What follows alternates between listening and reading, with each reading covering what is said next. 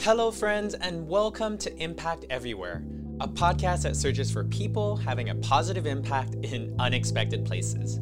My name is Benjamin Von Wong, and I am an artist and activist that has generated over 100 million views for different causes, such as fast fashion, ocean plastics, and electronic waste. Although I am proud of the work that I've done, I've been realizing that no matter how successful I become as an individual, it's never going to be enough to solve all of the world's problems. After surveying hundreds of people to better understand what kept them from integrating impact and purpose into their jobs, projects, and careers, I learned that there were three major barriers. First, the world is complicated, and figuring out what needs to be solved, in which priority, in what order, is often really difficult.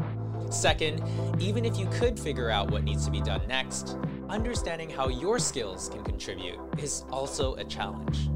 And finally, even if you knew what had to be done and how to do it, it usually would come at the expense of career success and financial stability.